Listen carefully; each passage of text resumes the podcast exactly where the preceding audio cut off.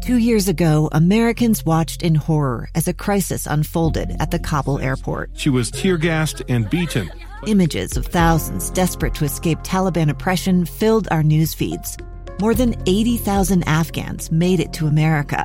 But the story didn't end there. It was very cold. There was no power, no heat. Who would help our newest neighbors?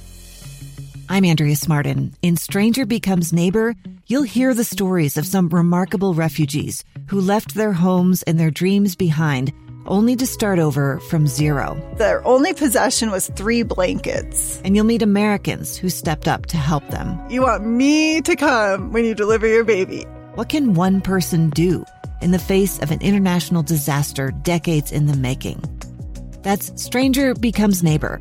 Find us at kslpodcast.com, follow us on Apple Podcasts, or anywhere else you listen.